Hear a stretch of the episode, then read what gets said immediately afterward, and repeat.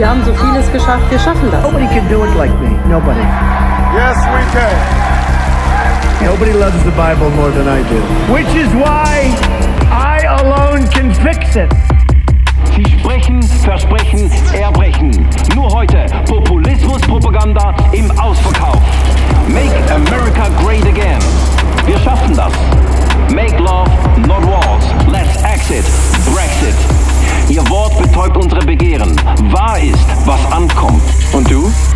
du, was du versprichst? Den Himmel auf Erden. Nichts wäre besser. Doch bist nicht auch du nur eine Stimme mehr? Du gehst, stirbst, wälzt den Tod. Stille. Du bist weg. Und wir sind wieder allein, allein. Da erschallt die Stimme. Auferstanden! Er ist wahrhaftig auferstanden! Seit Generationen verblasst dieser Hoffnungsschimmer nicht. Du hältst Wort, hast eine Ankündigung überboten. Anders als wir dachten, mehr als wir erhofften, weiter als wir uns vorstellen konnten. Du hältst deine Versprechen.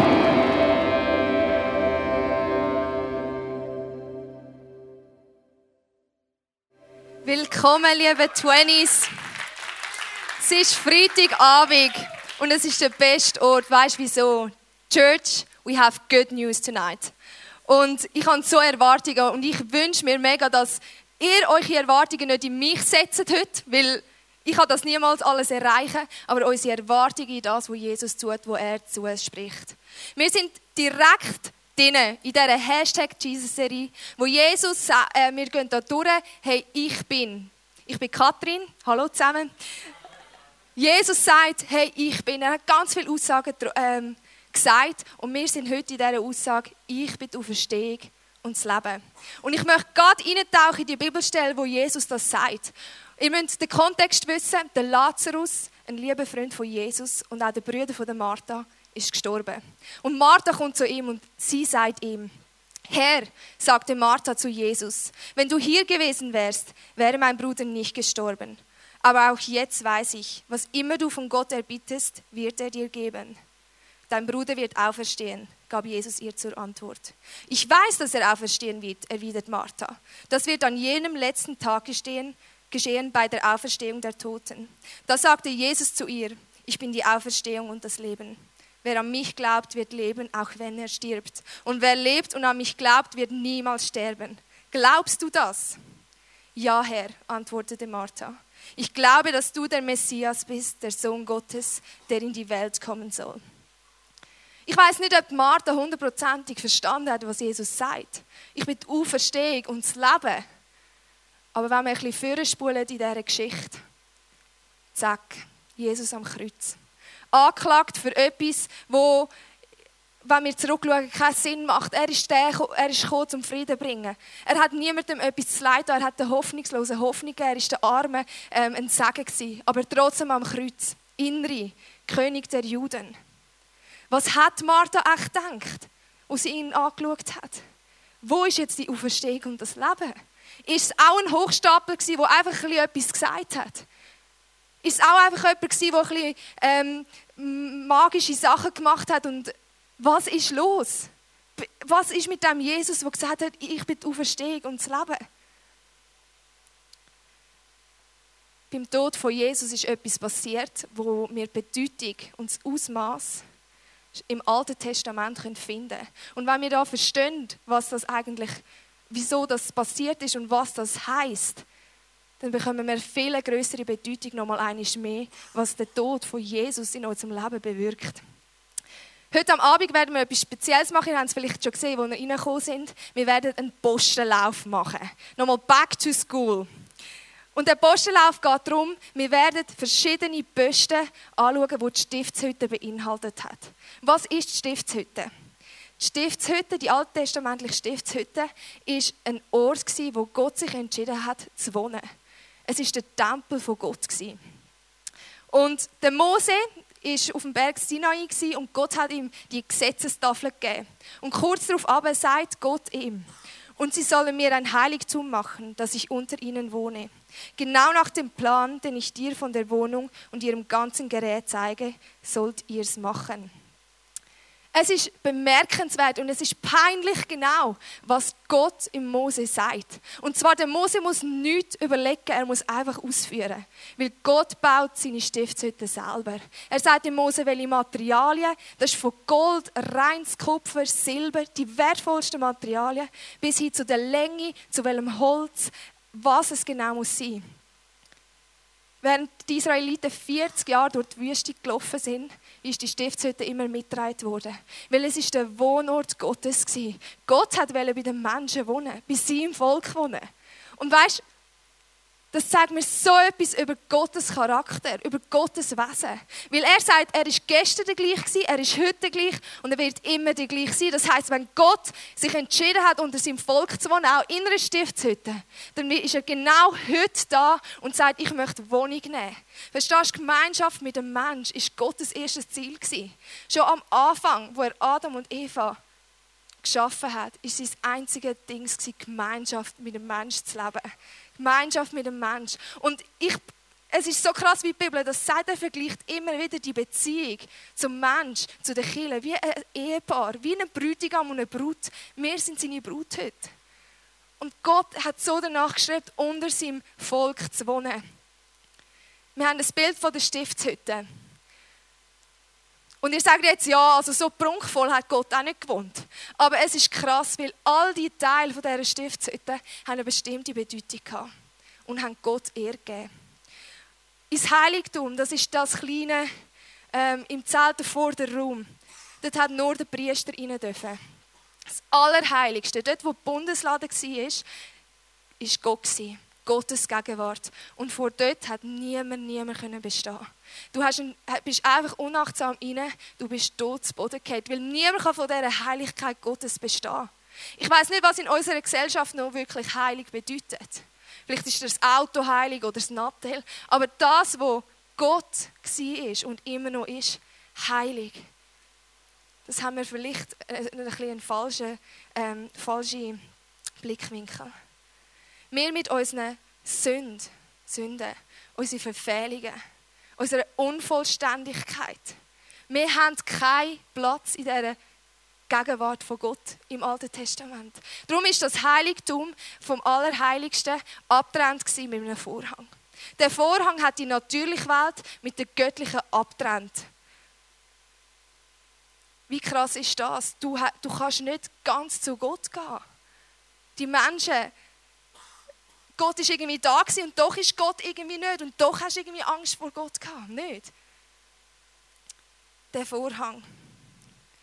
Einmal im Jahr am grossen Versöhnungstag, im Yom Kippur, das ist ein Fest für die Juden, ist der hohe Priester mit Opfer in das Allerheiligste gegangen. Und das ist so ein krasser Akt, so ein krasser Tag, weil der hohe Priester hat selber nicht gewusst, werde ich das überleben? Etliche Reinigungen, etliche Opfergaben, zuerst mal für sich selber und nachher Anspannung. Ich gehe in das Allerheiligste, weil wir Vergebung für unsere Sünden brauchen. Wir brauchen Vergebung. Verstehst du? Der Lohn der Sünde ist der Tod. Wir brauchen Vergebung. Und der Hohepriester ist mit Blut von einem Opferlamm, von vielen Opferlämmen, ist gegangen und hat Gott um Vergebung für Sühnung für das ganze Volk gebeten. Wir können nicht bestehen vor Gott. Wir allein. Ich möchte zurück zu der Geschichte gehen. Jesus am Kreuz.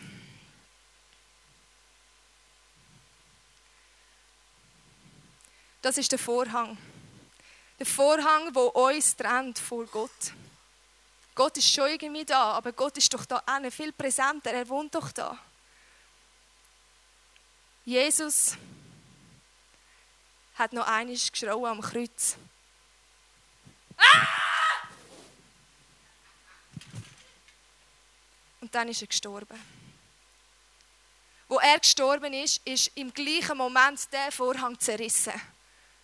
Die Erde hat bebt und Felsen haben sich gespalten. Was bedeutet der Tod von Jesus für uns? Versteht ihr? Der Vorhang ist zerrissen. Das, was uns vor Gott trennt hat, ist frei. Der Zugang zu Jesus Christus, zum heiligen Gott, ist frei. Was bedeutet das für dich und für mich? Dass wir sind Sünder, ja, aber durch das Blut, das perfekte Blut, das perfekte Opfer, ist gebracht worden durch Jesus Christus, wo uns den Zugang zum Vater frei macht. Da ist keine Verdammnis mehr. Das ist kein, es ist keine Verdammnis mehr. Und das, was die Priester immer wieder haben müssen machen, hat Jesus ein für alle Mal für dich und für mich gemacht. Tod, wo ist dein Stachel? Tod, wo ist dein Sieg? Jesus hat für dich und für mich gezahlt. Und verstehen Sie, es gibt keine Ausrede, wieso wir nicht zu Gott kommen können. Das ist einzig und allein eine Lüge. Das ist einzig und allein eine Lüge. Und ich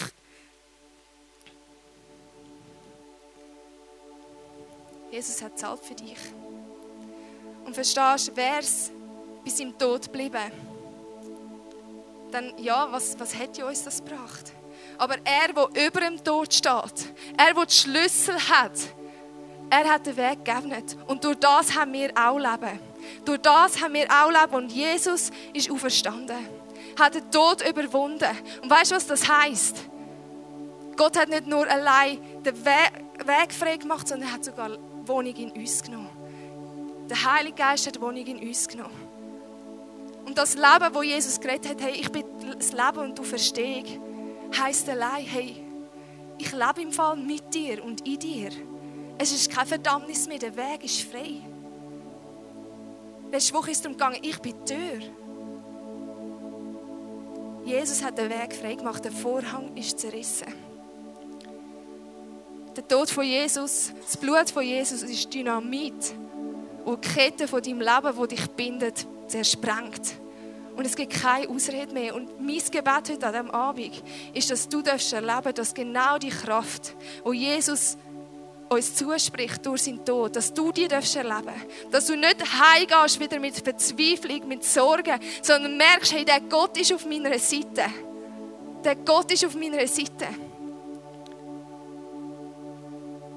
Bevor wir in den Postenlauf gehen, möchte ich noch eine Geschichte erzählen. Mein Bruder hat Jesus vor drei Jahren nochmal mega relevant erlebt und er hat sich dort entschieden, dass er sein altes Leben hinter sich lässt und vorwärts geht mit Gott. Und er hat erlebt, dass, Alt, dass Jesus das Alte in seinem Leben zum Leben erweckt hat. Träume, die er begraben hat, Visionen, die er nicht mehr hat, Jesus hat sie zum Leben erweckt. Und er hat gewusst, durch das, dass ihm Jesus lebendig begegnet ist, hey, da ist ein Gott, der nicht tot ist. Ein Gott, der lebendig ist. Jetzt ist der Vater von seinem besten Kollegen an einem Herzinfarkt gestorben. Und sie sind alle, seine Kollegen, die Familie vom Kollegen, sind in das Spital und der Vater tot auf dem Bett. Und mein Bruder, es hat ihn eine Kraft gepackt und er hat gesagt, hey, wenn ich an einen Gott vom, vom Leben glaube, ich kann machen durch die Kraft von Jesus, dass der Mann wieder lebt. Und seine Freunde kennen Jesus nicht. Und er hat laut angefangen zu beten, dass Leben in, das, in den Körper von dem Mann zurückkommt. Er hat das geglaubt aus tiefstem Herzen. Und das ist ein Glaube, das möchte ich heute an diesem Abend auch mit teilnehmen, dass Gott ein Gott ist, der Tod wieder aufweckt, weil unser Gott ist nicht tot. Ist etwas passiert? Ist der Mann auferstanden? Nein, ist es nicht. Aber ich möchte mir eine Scheibe abschneiden von dem Glauben von meinem Brüder, dass nichts unmöglich ist. Und ich lasse Enttäuschungen nicht, ich lasse nicht zu, dass die mich abhalten von dieser Beziehung zwischen Jesus und mir. Weil der Vorhang, die Verbindung, die ist zerbrochen, die ist offen. That's good news, ja. Und ich möchte beten, wir werden in den Postenlauf gehen, wo du aktiv werden kannst und Gott ganz persönlich, individuell darfst erleben. Dass nicht ich oder jemand da vorne etwas sagt, sondern dass du kannst ganz persönlich für dich einen Schritt kannst auf Gott zu machen. Ich möchte beten. Jesus, wir kommen jetzt in den Postenlauf, in die Zeit vom Postenlauf. Und ich weiß, dass du ein Gott bist vom Leben und nicht vom Tod. Und ich danke dir, dass du jetzt jedem Einzelnen einfach auf die Schulter lenkst, Jesus und sagst, dass du da bist. Ich danke dir, dass du ein Gott von der Hoffnung bist und der Hoffnungslosen wieder Hoffnung schenkst. Ich danke dir durch den Vorhang, wo du zerrissen hast durch deinen Tod am Kreuz, Jesus. Du bist unschuldig gewesen. Du wärst der Allereinzige, der das vielleicht nicht verdient hätte. Aber du bist gegangen, weil du uns liebst. Und ich danke dir, bist du dir nicht schade gewesen, Jesus, sondern hast du, wo du an dem Kreuz gehangen bist, hast du unsere Tage geschaut und hast gesagt, ich mache es im Fall für dich. Und ich mache es aus Liebe und ich würde es immer und immer wieder tun. Auch wenn du mich wirst ablehnen. Und Jesus, ich danke dir, dass du heute da bist und deine Zusagen wahr sind. Heiliger Geist, ich lade dich ein, dass du jetzt in jeden Raum kommst, wo der Apostellauf wird sein. Ich danke dir, dass du Ketten zerbrichst in unseren Gedanken, in unseren Herzen und unseren Körper. Ich spreche heilig aus, den Kranken. Ich spreche aus, dass Hoffnungslosigkeit wieder, ähm, dass das zersprengt wird und einfach Hoffnung darf kommen, Jesus. Ich danke dir, dürfen wir, dürfen wir zu dir kommen. Ist der Weg frei? Und wir möchten die Einladung, die du uns gibst, Jesus, annehmen. Amen.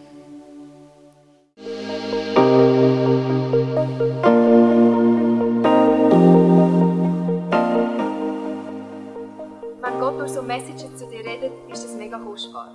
Darum nimm den Schatz unbedingt mit in deinen Alltag. Vielleicht machst du gerade noch eine Notiz zu diesem Thema oder redest mit Jesus in einem Gebet noch selber drüber. Es ist unsere Leidenschaft als ICF 20s, junge Menschen zu begleiten auf ihrem Weg mit Gott und sie dabei zu unterstützen. Hey, und wenn du den ICF 20s willst besser kennenlernen dann komm doch vorbei. Wir treffen uns jeden Freitagabend in der Samsung Hall in Stettbach. Du findest uns natürlich auch online, auf Social Media wie Instagram, Facebook und Snapchat. Dort kannst du dich informieren über Smart Groups, Camps oder was sonst noch läuft bei uns in der Kirche. Danke fürs Hineinklicken. Bis zum nächsten Mal.